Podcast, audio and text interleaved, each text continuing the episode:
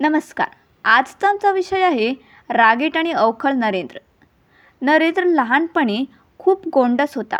त्याच्या बाललीलांनी सगळे घर आनंदून जायचे.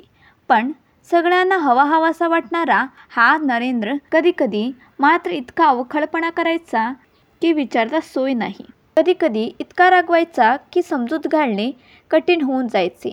अशा वेळी आई भुवनेश्वरी तांब्यावर थंड पाणी त्याच्या डोक्यावर ओतत असे. आणि तोंडाने शिवाच्या नावाचा जप करीत असे.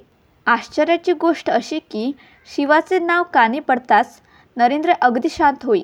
काही क्षणापूर्वी घर डोक्यावर घेणारा मुलगा तो हाच का? असा प्रश्न पाहणाऱ्याला पडावा इतका तो शांत आणि समजसपणे.